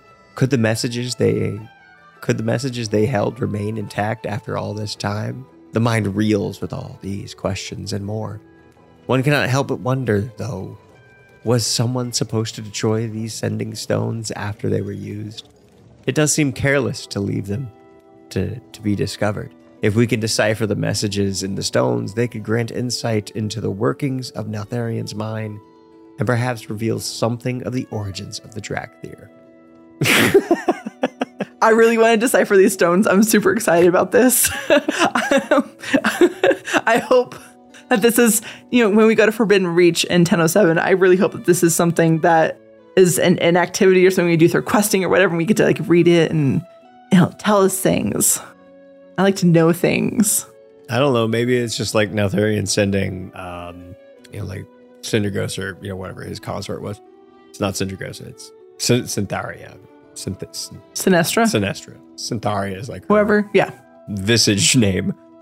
Uh, but anyway, yeah, it's maybe that's just like him sending sending her, you know, grocery list and saying like, "Hey, can you pick up milk?" Right? Because I mean that's what they are. Pick up some sweet potatoes. Even if it's just random love notes or something, I I want to know more. This is like I wonder if deciphering someone's text messages, basically, is what I'm getting here. It's like you want to go in his phone and you want to read his texts. I get it. That's, mm-hmm. I get it. Let's see what I see. I feel like I should start texting you like randomly decrypted things now. but I kind of wonder because we've seen throughout Dragonflight and the Dragon Isles so far, like we'll get broken tablets here and there you can click on and read. And there's like part of a message on there. I wonder if it's more of those, but with more information and it's going to be wonderful. I can hope. I don't know. Could be. Could be. Well, we're gonna look at the next one really quick. This this is a different book. Oh, by the way, why did it smell of cheese the last one? Cause maybe, I mean, it's the the enthusiastic explorer ate cheese while he wrote it. Cheese is delicious. I would eat cheese while I write things. I'm getting like Ratatouille vibes or something. Like it was actually some rat eating cheese that was writing this. Maybe. You never know. You never know. okay, okay. Continue on with. It's okay. I need to get Book. drink water and gather myself for this next one. This next one is called Living Book. The flavor text says this odd little book has dimensions that are a little off. The cover looks like a blue leather, but feels like wait, that's not leather. The pages are what is that? Is this book breathing? Better be careful with this one. Here's the text of the book. Ow! Who did that? Who just opened me up? Oh, it's like someone grabbed the sides of my rib cage and tore it open. Ooh, my spine. Wait, someone's looking at me. Someone has torn me open and is looking inside me. Can they hear what I'm thinking? How did I get here? Hey, hey, you. What are you looking at? Gods, why am I. Why are you scrying my innards? Oh, the pain! How did you do that? Did you turn something? Maybe you shouldn't do that again. Please don't. Ow! Please, I beg you, close me. Just walk away. I don't know how this happened, but I can feel my life force fading away. Please don't do that weird thing you just did. Don't. You did it again! Oh, gods! My skin! My cover? Wait, am I a book? And I'm dying. And I am uh, the denouement and demise. I blame you. and the rest of the pages are rest of the pages are blank. Uh, okay. That's um whoever wrote that, I will have what they're having. Like That sounds sounds like a fun time, is, is what I'm getting at. Hey there, Frank. Can you write me a story and act like the book that you just opened is alive and you're just like ripping it apart by its spine? Hmm? Can you write that story? All right, thanks. Have it on my desk by noon. All right. like, what the hell is this freaking story? Oh my gosh. Like, who requested this book to be added to the I game? don't know. At first, I was gonna read "Ooh, my spine" is like a seductive kind of thing, like "Ooh, my spine." I was like, "Wait, no, this book is in pain. It's there's no seduction here." Um, I thought about having you read this just blind and go into it, but I was too excited to read this one, so I I had to because it was just too it was too good. So apparently, there's a living book on Forbidden Reach, and you kill it by reading it. You Yeah. monster. You're all monsters. this is why you have the audiobook version instead, so you don't oh, have to go and kill innocent books. You're releasing old gods and killing books. How dare you? All right, well, the next book is A Soldier's Journal. Flavor text. Mottled and worn, this tome has somehow survived the ages. It Seems almost as if its fragile pages were once stained by tears. Every day is the same. We train. We train again. Eat, sleep, wake, train. The scale commanders say this should be enough for us, but I do not believe it is. Not for me. There must be more to life than battle, even for soldiers. Yet the Earth Warder demands we focus upon nothing else. And when he stands before us, the Oathbinder aglow upon his fist, I do feel a unity of purpose, a connection to my kin. But off the training grounds of the Reach, in the quiet of the creche, I feel another calling. I wish to sing, to dance, to love another whose heart beats as mine does. Yet I dare not speak of these desires. I am commanded to focus on my duty. Will I ever be more than a soldier? Eat, sleep, wake, train. What world awaits beyond these shores? Eat, sleep, wake, train. Should I survive the battle the Earth Warder says is coming? I must find the answer to the questions that burns inside me. I must. Well done. That was that was beautiful. As you can see on Broadway this spring. what I like about this one is it's a little bit of a pink, a pink. Not a pink. It's a pink. You love pink. behind the curtain. Uh, no, no pink, no pink. we, we went over this already. Uh, but it's a pink behind, behind the curtain. Uh, that the of the Dracthyr's lives and stuff, which is interesting. And we also have a name, or at least the name they used for the Titan artifact that Neltharion used to control them. Oathbinder. Oh yeah, yeah, yeah, yeah. The Oath. So that's kind of cool. Yeah, look at that. I mean, you can see right here, like, they're obviously not happy with life. But mm. when Neltharion used the Oathbinder, they feel the unity of purpose and connection to their kin. Yeah, it's you know everyone's looking for a purpose in their life. They feel like, you know, beyond the mysterious, beyond, and all that good stuff. And yes, that's a that's a Land Before Time sequel title. If you didn't know, Which sequel? There's don't so like many of them. right? Um, yeah, it just seems like this soldier is just like hoping for something more. Yet, you know, kind of feels like boot camp to me. Like that's right. I was going to ask you if that, uh, if you felt that way when you Yeah, were there. it's like I feel another calling. I wish to sing, to dance. right? It's like okay, yeah, yeah. It's like no, father, I don't want to be a pirate. I want to sing. like what? I mean, yeah, it's very relatable, but it's also very funny that it's some soldier in the crash, the, the Dracthyr with a singular purpose, and they're over going like, I want to be a bard. All right, yeah. Um. All right. You ready for this last one? Yeah, I'm. I am. Speaking of ready to pirates, should have brought some rum for this one. this one's a bit longer, but oh, this isn't the last one. This is totally not the last one. I don't know why I thought it was the last one. Either way, I'm reading it now. It's it's gonna happen. The flavor te- oh, it's the book is called Return of the Night Squall. The flavor ah. text says, stained by salt water and smelling of rum and bananas. Ookum in the Duker. Yep. Okay, this is this is gonna be something. By now, ye all know the legends of Captain Night Squall, the wild-eyed night elf who ran away from his forest home as a boy to sign on with a hardy pirate crew. How through boldness and treachery he rose up the ranks to claim a ship o' his own. Never was there a more daring captain in all the seas than the Night Squall. He sailed through the mist of Pandaria, an age before the Alliance and Horde ever found it, and made a fortune hauling kegs of brew to the far corners of the world. He plundered their treasure rooms, old, old, old King Rastakhan, and sacked Kul Tiran villages right under the noses of the not of the not the naughty Proudmoors, the hot, the mm, haughty Proudmoors. Naughty Proudmoors. No, no, it's close. H and close.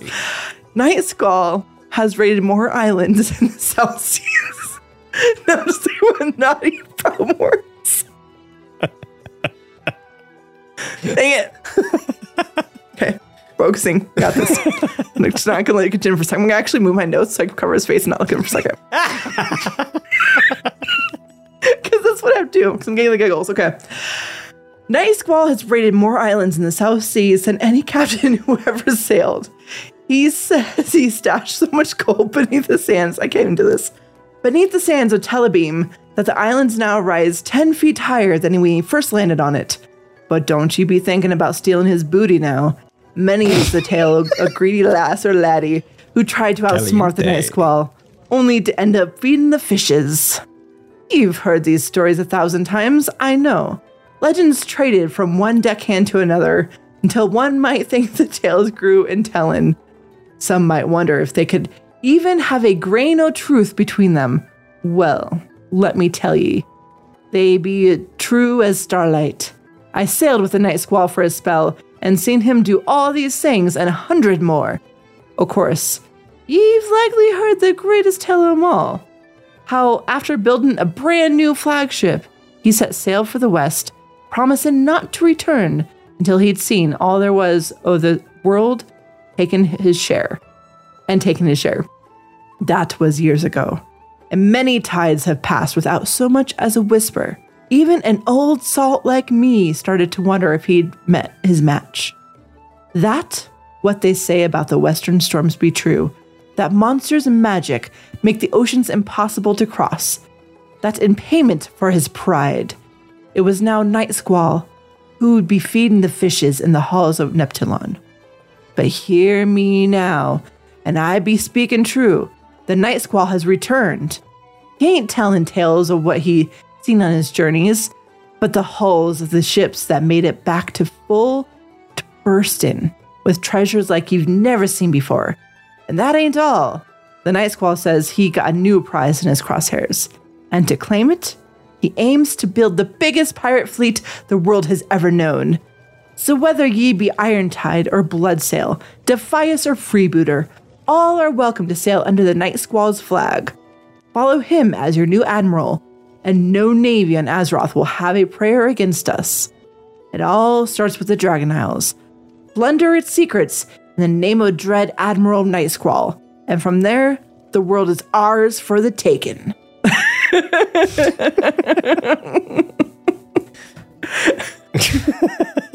Beyond my little giggle fest and the face you just made at me, um, it's a fun story. I I would personally sail with Night Squall. Let's be honest.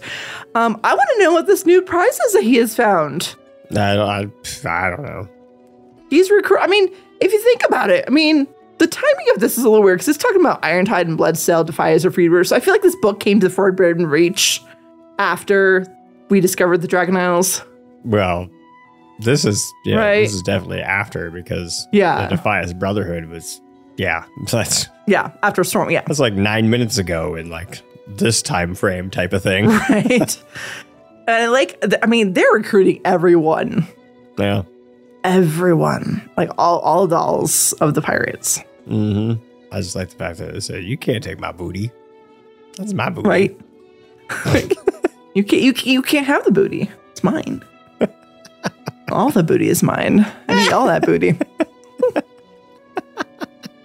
For so many reasons. Anyways, do you have any thoughts or do you want to go ahead and read the next one? No, my only thought was yeah, same as yours. What's what's the new prize? I don't know. How did a book this recent get to the Dragon Isles? And they're also talking about oh, we're gonna start looting the Dragon Isles. Okay. Is this how I get my infinite pirate dragon mount?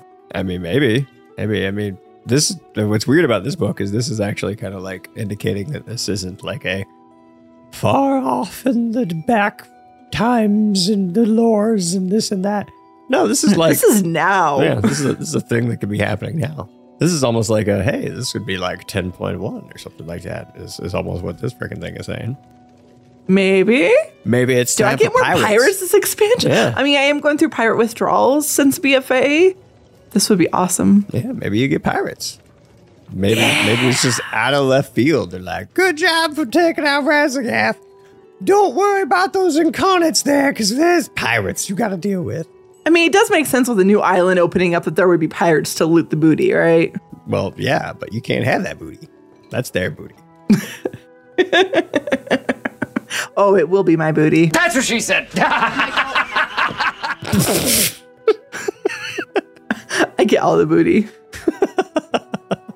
All right, you want to jump to the next book unless you want to talk about more booty?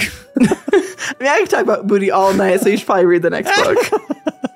All right, the next book is titled Words of the Worm Slayer. Flavor text. Scrawled by an indelicate by an indelicate had?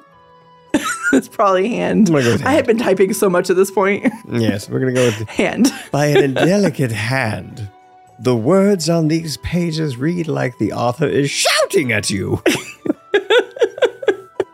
All right, here we go. The storms have passed. The dragon we were told of, the mighty Storm Eater, is gone. And along with her, the cowardly dragonkin who once served Deathwing. His weakling drag fled like wolf pups. Ha! This isle is ours to claim. Any treasure left behind belong to me. But we must move quickly. Dragons are greedy beasts. They will return soon enough. I will not be denied what is mine by right. Let the dragons come. I will strike them down, as I did on the day my name was earned. For I am the Worm Slayer. Glory eternal will be mine. And should I fall, I will carry the skulls of dragons with me into the halls of valor. Odyn be praised. Odyn, oh my goodness. I, that came out of left field. War- Warrior Gin, who the heck is this? I don't know. Who's who's who's the Worm Slayer? I don't know who no Worm Slayer is. And I was like the the Odyn bit, I was like, oh, this guy really doesn't like dragons. Okay. I was like, what are you, like a centaur or something like that? I was like, okay, you could be like a centaur. No, freaking Falazar or something like that, or or, or Reichel. Like, what? What? What? right? All of a sudden, Odyn. Odyn be praised. Okay, that's that's interesting. I was not expecting that. Um, what? Yeah. What? What are you? What are you thinking? I was just trying to figure out who this Worm Slayer is.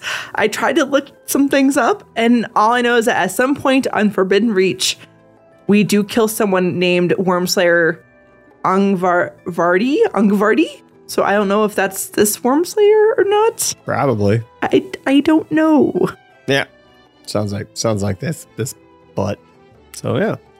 This butt. Yeah. Well, we have one book left, and it's a short one. Yes, it's the opera of the as. I was going to sing it now. I can't because you do that. The opera of the aspects.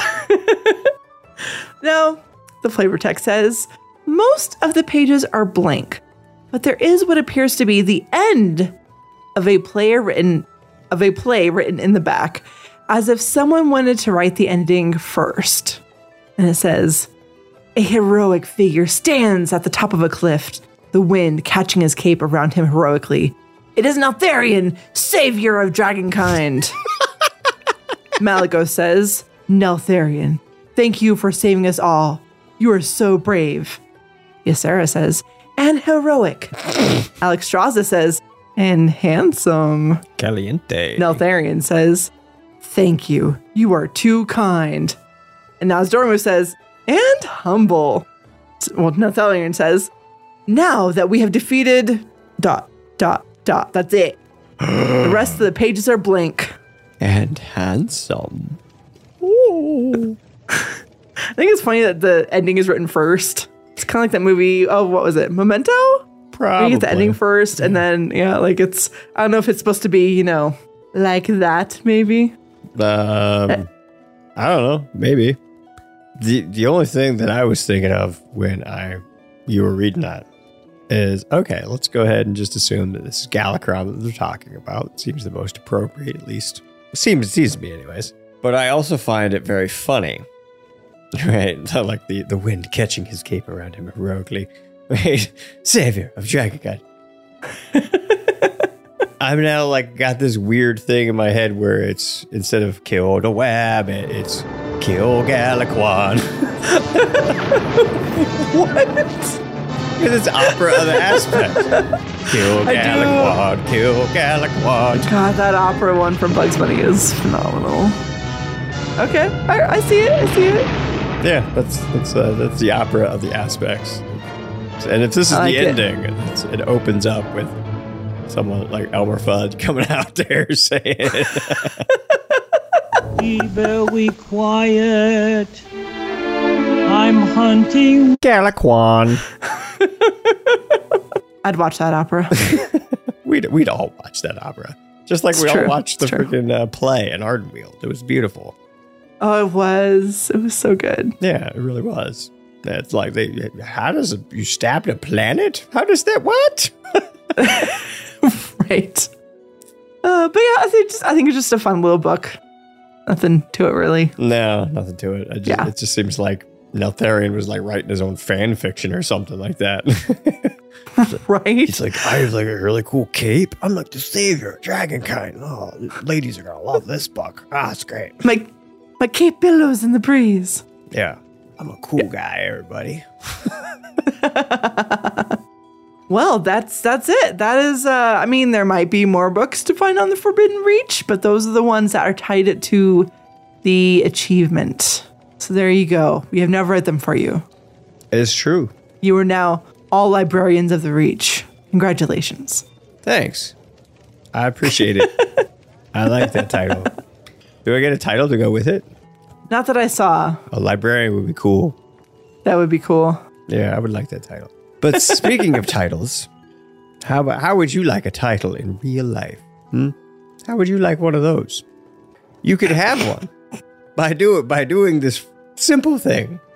All you got to do is you go to patreon.com slash live laugh lore and you can earn the title patron of live laugh lore. It'd be like, you know, Gin, comma, patron of live laugh lore. So yeah, this is our little way of saying thank you to all those wonderful people, IRL, that went out there and supported us and earned that title, patron of Live Left Lore. Each and every one of you, you're fantastic. And here is a huge thank you to all of those that went above and beyond and became a top patron. Phew, Top patron, fireworks. Phew. Right? So, and here's a little t- thing, a little ditty that we like to say thank you to each and every one of you. So I'm going to do that to all you top patrons out there. And that's the first one up is Margot. Mar- Marjo? Marjo. Margot. I almost, look at that. You simplified it for me, Marjo Fichon. And I even almost screwed it up. Do you see that? Look, it's It's true. Margot. Like, it's like something you name like a, like a poodle. Right? Margot. but you know who is not named after a poodle? That's Ickis. That's right. Absolutely. I mean, you can name a Poodle Ickis. Why not? Well, man, I suppose you could. It's just not, it doesn't jump to your mind. Like, oh, that's a poodle. That's true. That's true. But if that is your poodle name, that rocks. That's awesome because your name rocks, Ickis. You're amazing.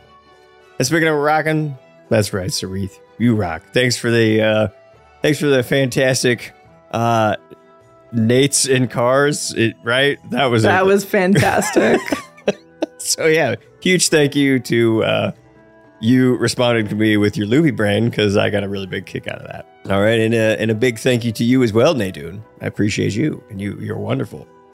And speaking about Mr. Lego Man himself, it is Mud crafting all the Lego things that make me gonna go, oh, I want another Lego set. Yes, that's what you're doing to me right now, Mud. I keep stopping by in Target, taking a look at them, going like, hmm, Legos. Yeah, yeah. Then, then we also have a huge thank you to Chris Malore. Yes, absolutely, Chris Malore. You'd be fantastic. Chris Malorn, as we discussed last time. Yes. and then, obviously, a huge and fantastic thank you to Dungeon Master Burke, host of World Building with Burke, the fantastic show that has made its triumphant return. You know, after he got you know stable internet. Right. Great show. I love listening to it. And hey, I don't know. He's he sometimes he hints around how he talks about other DMs on there. Hey, Burke, hit me up. I'd totally be I'd totally be a guest on your show if that's what you're hitting at. Yeah. Let me know. And then finally, the one with the greatest name that comes to the freaking expansion Dragonflight. Yes, it's Dracoris. He stole it, everyone. He had the best one. Yep. It's true. Yep. He did. And that's just a huge thank you to every single one of you. You're wonderful. Thank you all. Stories. There's nothing in the world more powerful than a good story. This is just a nice little short story coming out of my own state, Colorado. There is a project that was started back in 2021 by Denver's Children's Hospital to try and cheer up their young patients during the pandemic. What happens is that the children draw their own version of a perfect snowman. They could look like any kind of, it could be vampire snowman, whatever it is. It just, they, they do it, they, they do their thing. Volunteers then recreate these snowmen to the best of their ability, taking pictures or videos to share with the children. So far, 200 families have recreated these drawn snowmen.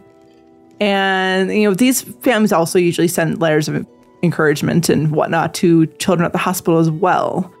Now, this year is being funded through state lottery and a project called Generation Wild, which aims to get Colorado kids and families outside more often. So it's a positive boost for these poor children stuck in the hospital and their families, as well as the staff that takes care of them. They could definitely use that boost. And the snowman creations from these are pretty fantastic. If you want to actually see them, you can go to your favorite social media feed and use the hashtag say hi with a snowman, all in word, obviously. And you can actually see the pictures that these snow creations are. And uh, it's pretty great. And they're hoping to spread news of it, maybe, you know, have it happen with more families, maybe even around the country, around the world, whatever, well, areas that get snow. And they're just trying to spread news about it because it's pretty, it's pretty great. Pretty great. This is pretty awesome. Um, and I don't know. I just think this is the coolest freaking thing. And then when you were discussing this, it couldn't help but remind me of one of my favorite comic strips as a child, and that is obviously Calvin and Hobbes, because Calvin loved Calvin loved make all sorts of snowmen, and some of the snowmen that he created are some of the funniest stuff.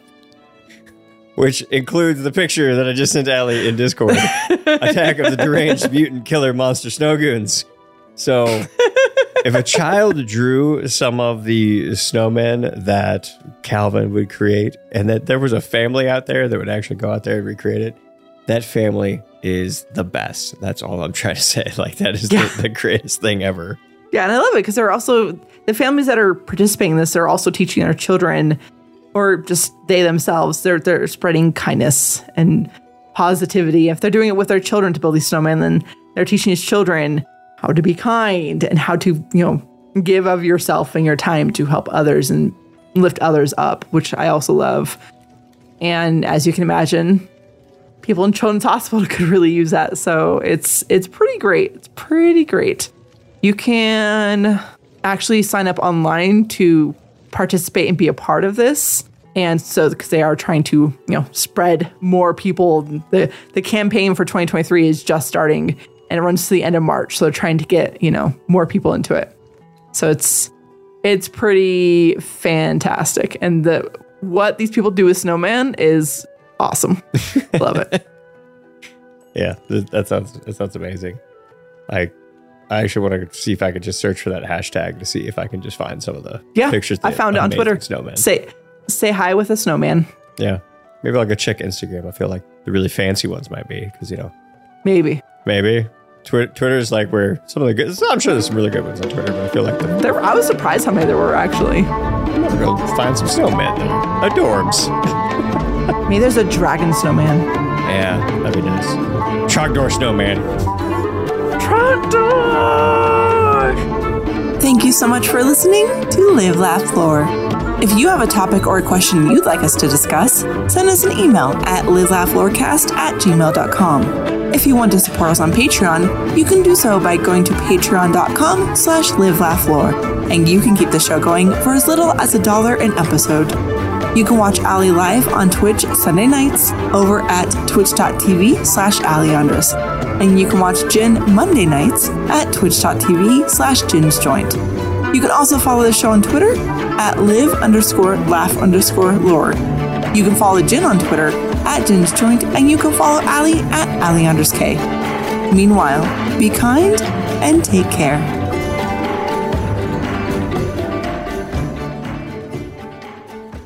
Eat, sleep, wake, train,